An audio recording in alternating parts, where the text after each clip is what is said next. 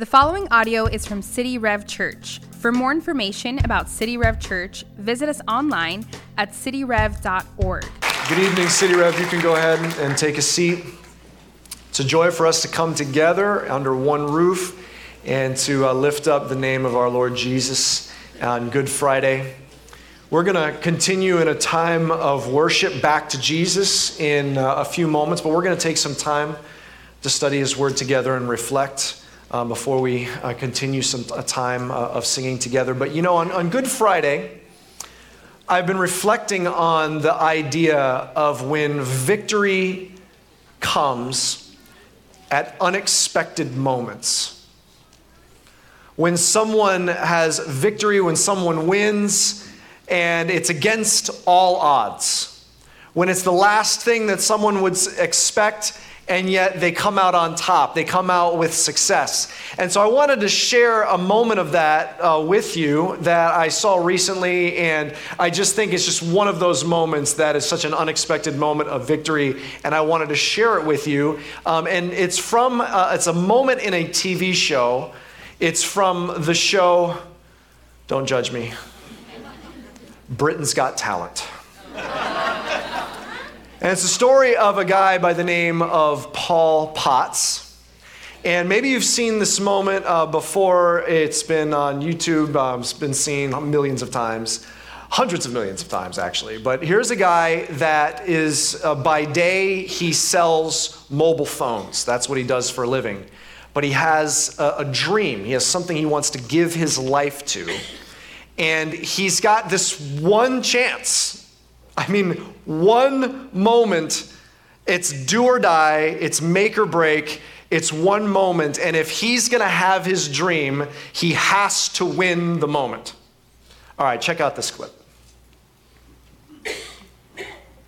By day, I sell mobile phones. My dream is to spend my life doing what I feel that I was born to do. Paul, what are you here for today, Paul? To sing opera. I've always wanted to sing as a career. Confidence is, has always been sort of like a difficult thing for me. I've always found it a little bit difficult to be completely confident in myself. Okay. Ready when you are.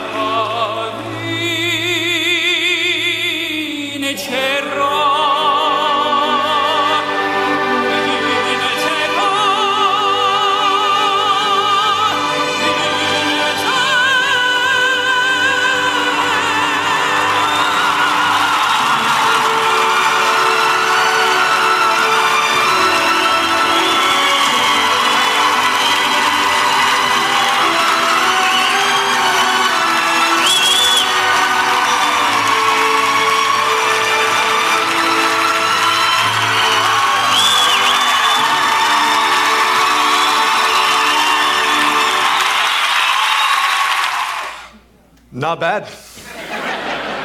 Not bad. Next time you go to buy a mobile phone, don't underestimate the guy on the other side of the counter. Um, I would say he won the day. I would say he left victorious. In fact, he won. That was the first season of that show, and he actually won the entire season, and he went on to a successful opera career after that, and uh, has been uh, viewed all over the world, not only online but in person, performing opera. I love that moment because it's so unexpected. No one's expecting a win like that.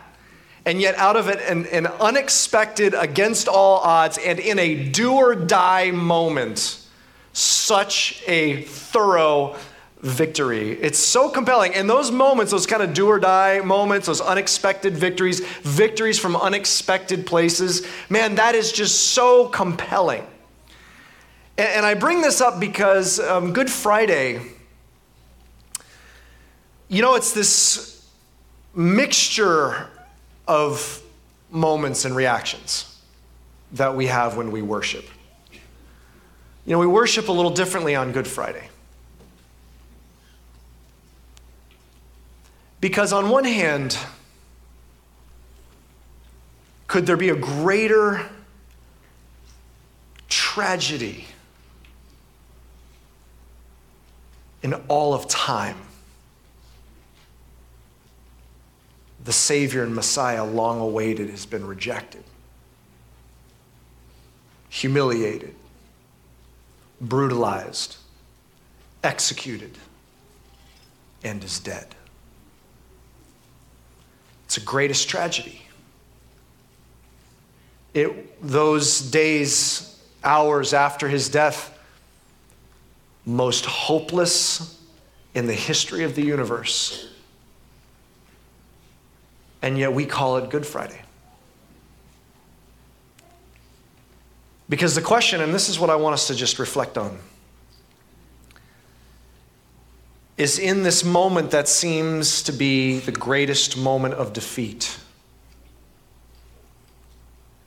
is the greatest moment of victory. And I want us to reflect on why that is. Because why that is a victory matters for you today and whatever you're walking through.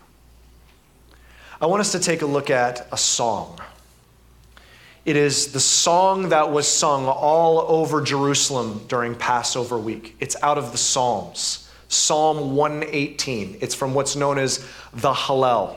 The Hallel are the Psalms from Psalm 113 to Psalm 118. These are the songs that would have been ringing out throughout Jerusalem all during Passover week, year after year, generation after generation. They would sing these songs. And the crescendo is the final song of the Hallel, Psalm 118. And so I want us to look at this song, and we're going to start in verse 5. Again, this is a Passover song, and Jesus' death on the cross, Good Friday, took place on Passover week. So this song is like a backdrop. It's almost the soundtrack behind what's happening on Passion Week. And I want to take a look at a few of these verses this evening. We're going to take a look at starting in verse 5. So if you have a Bible with you or your Bible app, go ahead and open to Psalm 118, verse 5. The songwriter or the psalmist says this Out of my distress, I called on the Lord. The Lord answered me and set me free. The Lord is on my side. I will not fear. What can man do to me? The Lord is on my side as my helper. I shall look in triumph on those who hate me. It is better to take refuge in the Lord than to trust in man. It is better to take refuge in the Lord than to trust in princes. Here's what I want you to see. We're going to pause there for just a second. I want you to see how this song plays out. The psalmist, the one who's written this song, the psalmist is writing about a time of distress that he is in. Some believe that David wrote this, this psalm. He's writing about this moment of distress that he's in, and yet what he sings out, what he writes down, and they sing this over and over, is out of, in that moment of distress, he calls out to the Lord. In this moment of need, when he needed the Lord to deliver him, the Lord stepped in and set him free from this dark circumstance that he was in. The Lord set him free. And so he sings, he says, I have the Lord as my helper. He's like, I'm not going to trust in man. why would I trust in even leaders, even powerful men and women? Why would I trust in princes? I have the Lord on my side, so I will be victorious. He says, I will triumph. What I want you to hear from Psalm 118 and through these next few verses is how over and over and over, in multiple different ways, the psalmist is saying he will be victorious because God will win the battle for him. Listen to how many different ways he says he'll be victorious. Let's pick it up in, in verse 10. All nations surrounded me. In the name of the Lord, I cut them off. They surrounded me, surrounded me on every side. In the name of the Lord, I cut them off. They surrounded me like bees. They went out like a fire among thorns. In the name of the Lord, I cut them off. I was pushed hard so that I was failing, but the Lord helped me. The Lord is my strength and my song. He has become my salvation. Glad songs of salvation are in the tents of the righteous. The right hand of the Lord does valiantly. The right hand of the Lord exalts. The right hand of the Lord does valiantly. He's saying, Man, I was surrounded on every side. He said, I had all kinds of people, I had all the nations. They had completely encircled me. I was surrounded. He even says the illustration I was surrounded like bees. I want you to imagine you um, mess with a, a beehive and I want you to imagine countless angry bees just come pouring out and they're just swarming around you. You don't know where to go, you don't know where to run, you don't know where to turn. That's how he's describing his enemies on every single side of him, all waiting to take him down, and yet he was victorious. He cut them off, is the language he uses. But how did he do it? How is he declaring this triumph? Here's what he says He says, It was the strong arm of the Lord. The Lord was strong. The Lord raised up his arm in might and power and in victory. It was the Lord that's, that saved me. It was the Lord that was valiant. It was the Lord that was strong in battle. Over and over, he's declaring the victory that he has. Let me read you a few more verses. This is verse 17. I shall not die but I shall live and recount the deeds of the Lord. The Lord has disciplined me severely, but He has not given me over to death. He's saying, man, right at the last minute in the nick of time, right when I was pushed to the so hard, I was I was pushed to the point of death, right in the last minute, the Lord swooped in and He saved me, and I, I did not die. He says, I, I might have been disciplined severely, but in that final moment, I was not given over to death. You see, this is a, a psalm, a song of victory. It's a victory song. It's a type of song they would sing after winning a war winning a battle, they would sing the song, We have been triumphant. It was the Lord who fought for us, the mighty arm of the Lord. You can see why this would be a song that they would sing during Passover, right? It makes sense to sing this song. At, during Passover. This is when they're thinking all the way back to Egypt, when they were enslaved by the mightiest empire in the world of the day. And they were enslaved, and the Lord rose up, and he single handedly fought Egypt on their behalf. They didn't lift a finger. Even when Egypt chased them down with their chariots, the Lord swallowed them up. They just walked to safety. The Lord brought them victory. You can imagine why they would sing this at Passover time, right? But imagine just their own context every year after year, what they must have thought about, whatever, what as they're singing the song again and thinking what God did and starting to wonder about their own dark circumstances and wondering maybe, just maybe, what God did. I know what God's capable, I know what He did. over Passover, those many years ago, where death passed over us and we walked to freedom and the Lord fought for us. I, I hope, I wonder if that means the dark circumstances that I'm in, that God will bring me victory. Will God fight for me?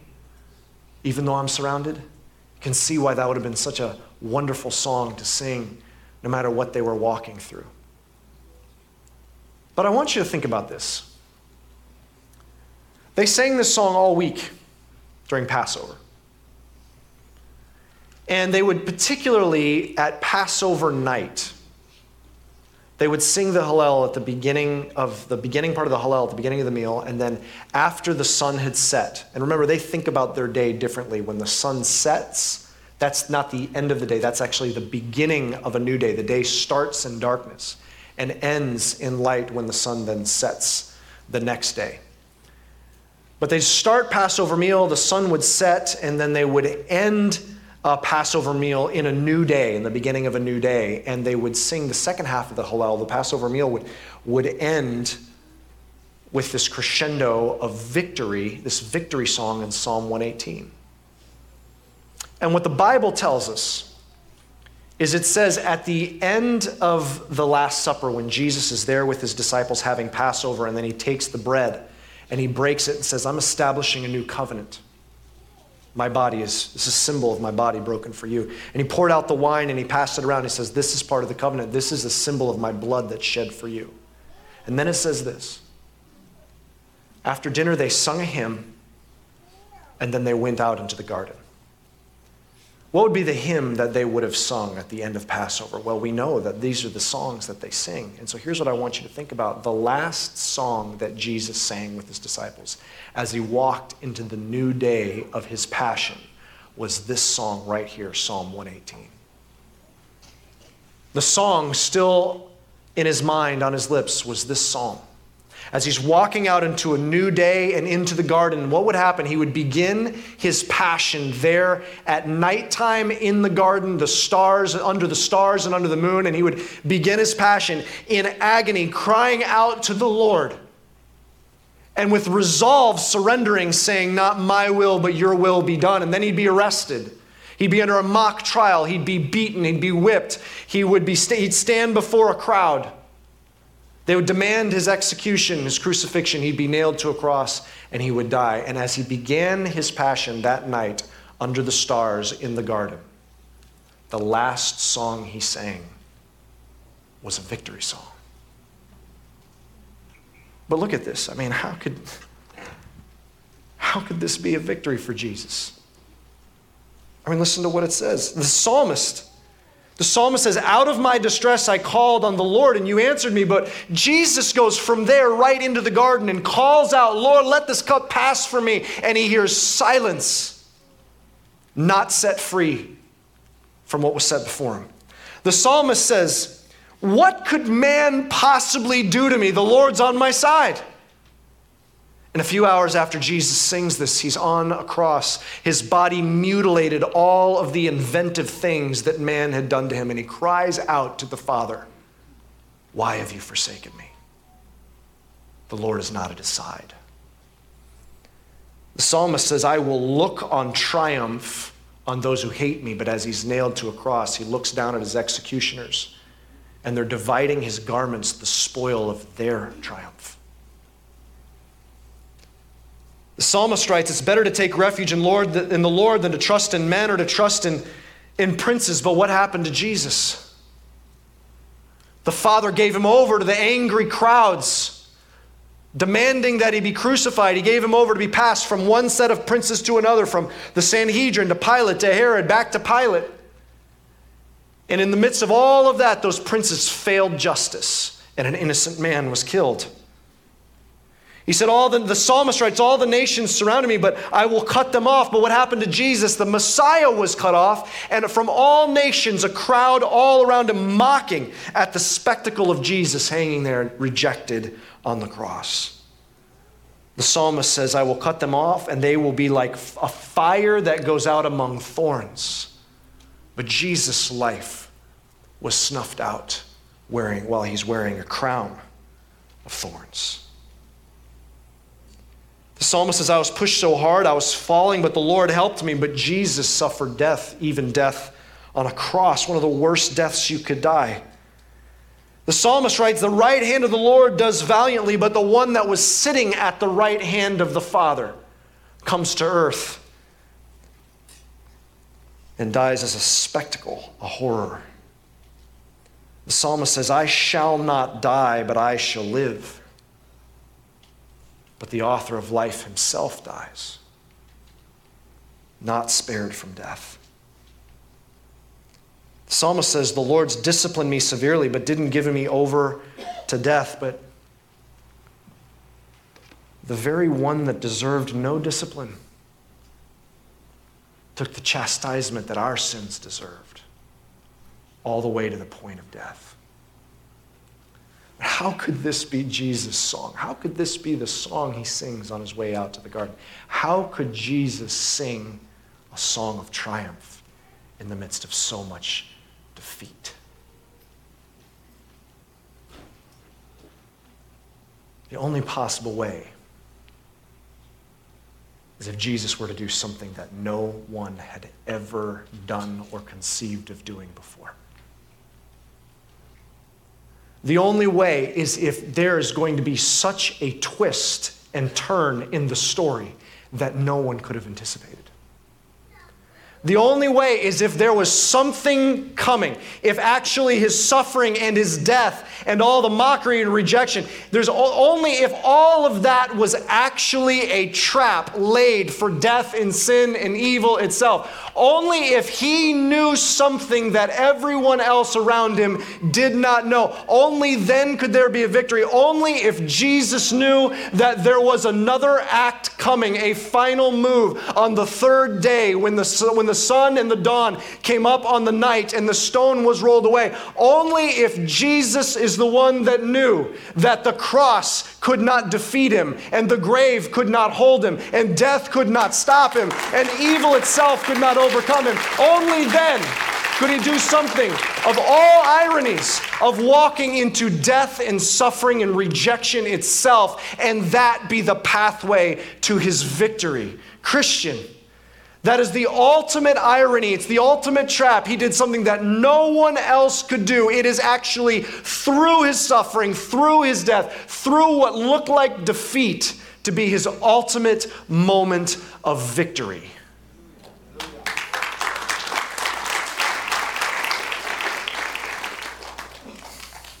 See, Jesus stood silent before his accusers with the confidence of knowing that he was unstoppable.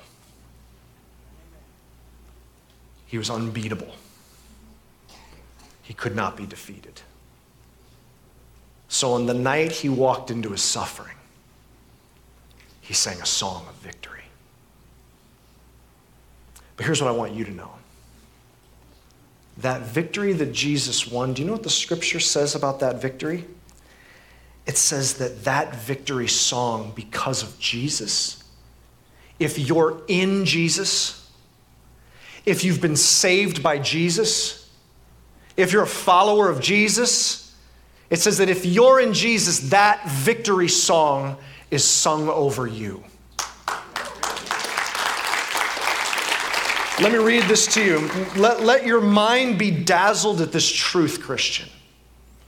Romans 8:11 says, "If the spirit of him who raised Jesus from the dead dwells in you, he who raised Jesus from the dead will also give life to your mortal bodies through his spirit who dwells in you." Christian, the same spirit who in all power stunned all of the universe in the moment, the most do or die moment that all of creation was waiting and groaning for to see if the curse could be rolled back and if every molecule on this entire universe, every particle could be redeemed from the curse. And in that do or die moment, Jesus turned defeat into the greatest victory and that power that raised him from the dead. Christian, it's alive in you. Do you believe? Believe that, Christian.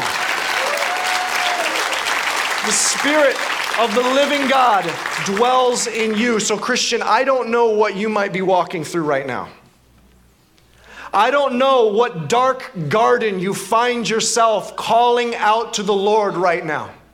I don't know what battle you are fighting right now, but you have a victory you can claim because that victory has already been won for you. That's the victory that you have. You may be battling your flesh you may be battling some sin issue that you can't find victory over. You may be battling your body. You may have a health concern that you're not sure that you're going to make it through. You may be battling in your finances. You may be battling in your career. You may be battling relationally with a family member or a friend or a loved one. You may be in deep battle and looking up into the darkest night. But here's what you know there's a battle that's been won for you, and that night will give way to the dawn. You know that that night will vanish one day. You know that those stars will set one day and the sun will rise. That is a victory that has been promised over you because Jesus, with the strong arm, the right hand of the Lord, has won the victory for you. Do you believe that, Christian?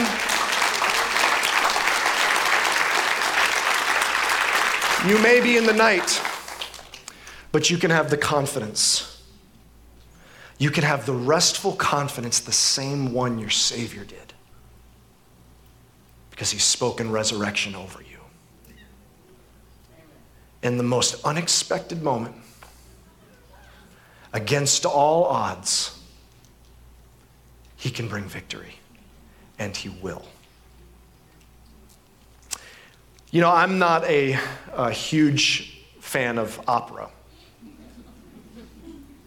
But there is something I do appreciate about opera, and that's it's that even if you don't know the words or are fuzzy on the plot, the, the emotion that it captures, it just resonates deeply inside of you. And there's one particular aria, there's one particular song, it's one of the most famous uh, opera pieces probably in history. Um, it, it's just like that. It just captures something that deeply resonates deep down. And it's not a long song, it's a short aria, but let me tell you the backdrop. It was, uh, it's a Turandot. And the Puccini, the famous opera writer, uh, wrote it, and he wanted to write a, an opera that just had this heart wringing passion all the way through it. And so he had to invent the plot. And as you know, if you know anything about opera plots, they're a little strange. And this one is, uh, is no exception. But I think part of the reason was because they're trying to create these moments that pour out emotion. And so here's how this one opera works it opens in Act One, and it's in this town square within this kingdom. And there's a foreign prince that's being led through the crowd to his execution. And we find out why. It's because he was a suitor of the princess Turandot. He was a suitor for her. But she does not want to be married. She's violently opposed to being married.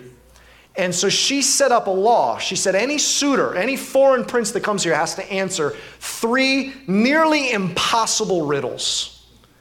And if they can answer those riddles, she will be, become that prince's bride. If they can't answer those riddles, they will be beheaded, they'll be executed.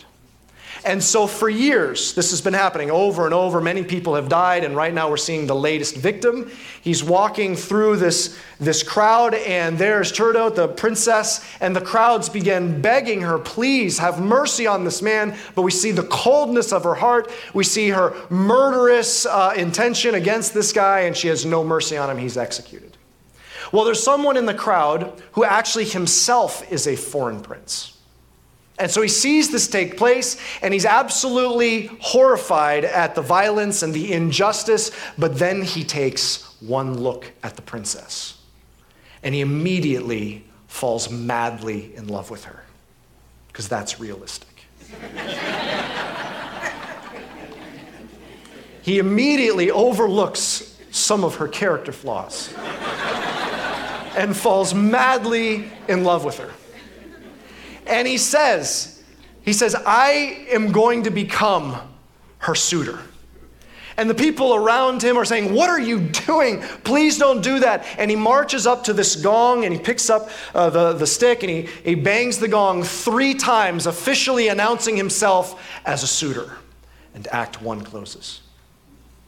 Act two opens up and they're in the throne room, and everyone is pleading with this prince please don't do this. Don't become her suitor. No one has survived. You're just giving your life away, and he will not be deterred. He says, No, I love this woman. I will marry this woman. And he says, Bring the riddles. And so they ask the first one.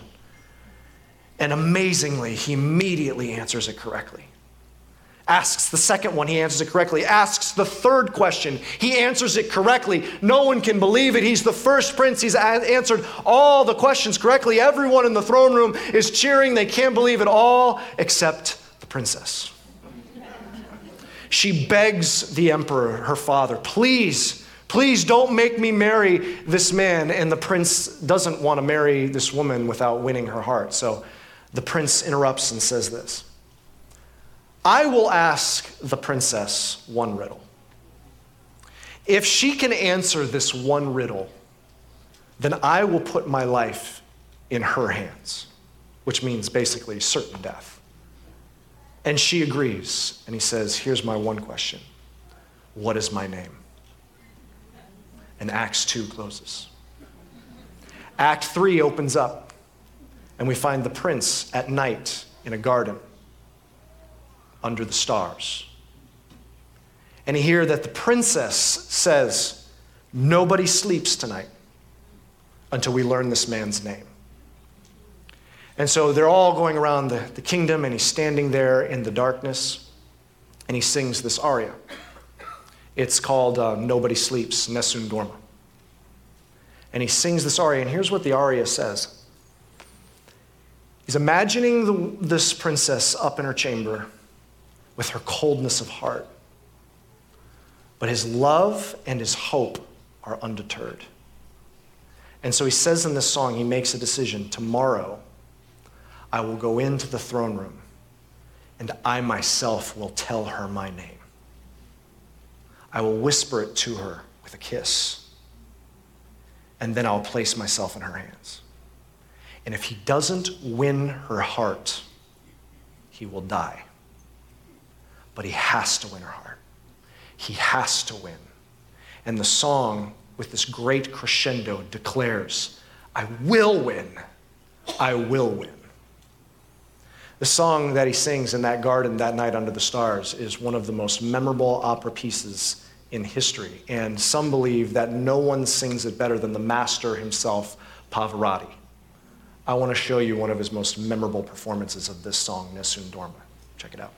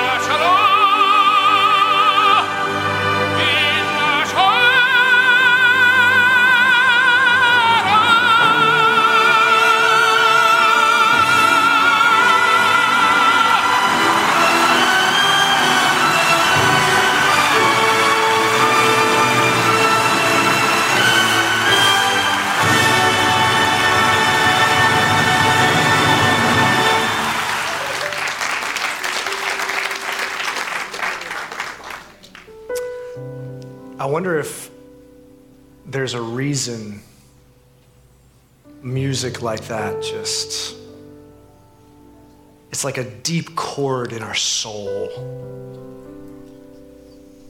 Resonates.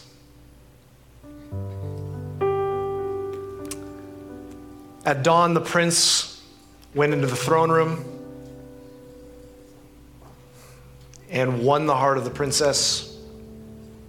And when the emperor, the king, her dad asked her, What, what is his name? She said, Love. I think the reason that, even in the midst of a bizarre plot, music like that just grabs us deep down is because we're longing for a story pre wired to long for a story, a real story, a true story, a story of love and triumph. Not just, but, but it's a story that's bigger than us, at the same time, bigger than us, and at the same time, so much more deeply intimate with our lives than we can put into words. And I think we're pre programmed to long for that story because there's a story that's true that you're a part of and you're drawn into. See, there's a far greater prince that cried out in a garden under the stars. And he was facing a do or die moment to win a bride that didn't deserve him. He came to win a bride win a people that themselves would be murderous towards him. But unlike the prince in the opera, he wouldn't just merely escape death, he would walk through death and come on the other side victorious. And in so doing, all of your nights vanish and all of your stars set because you know there's a dawn coming of victory because you're in Jesus and He won the victory for you. As we reflect on His victory together tonight, we're going to do what He told us to do, which is we're going to take communion.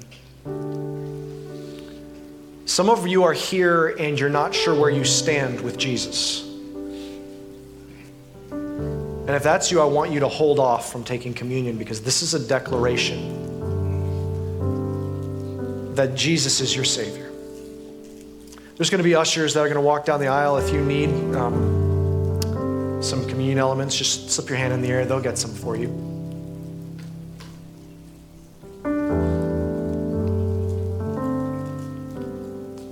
But I want you to hear me. Just hang with me one second. I think that there's some that are here, and this is what you're thinking about God.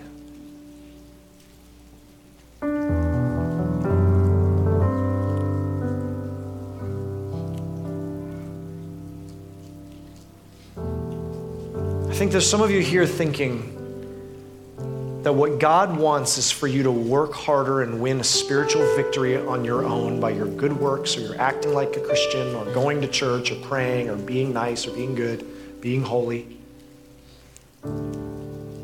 But that is not the gospel. You cannot be saved that way. You cannot make it to heaven that way. You cannot make it to heaven by being good, by being religious or being Christian only make it to heaven by the work that Jesus did, by the victory he won for you.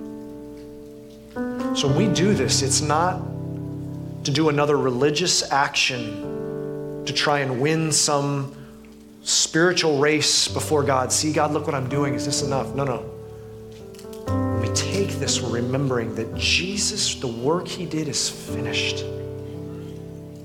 He won a victory once and for all for you, for your soul. So some of you might want to take that step. Maybe you're taking communion. You might have taken communion a hundred times before, but when you take it this time, you're receiving Jesus as your Savior. You're not trying to be a Savior of yourself through your religious deeds. This time, when you take communion, it will be different. You'll be declaring that Jesus already won the victory for you. And if that's how you're taking communion today, accepting His victory, you're finding salvation for the first time. And we want to share in that moment with you. So let us know after the service. Come and find one of us and let us know.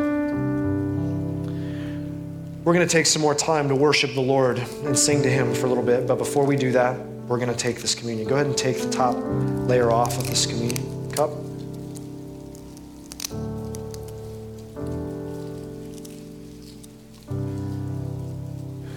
Jesus took the bread and he broke it. He said, This is my body broken for you. Do this in remembrance of me. Let's remember his broken body together.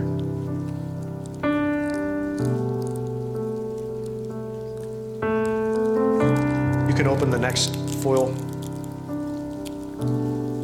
He took the cup after service, after supper, poured out the wine, and he took this cup and he said, This cup is a new covenant in my blood.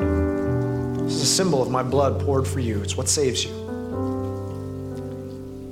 As you take this, do this in remembrance of me, he said. Let's remember Jesus.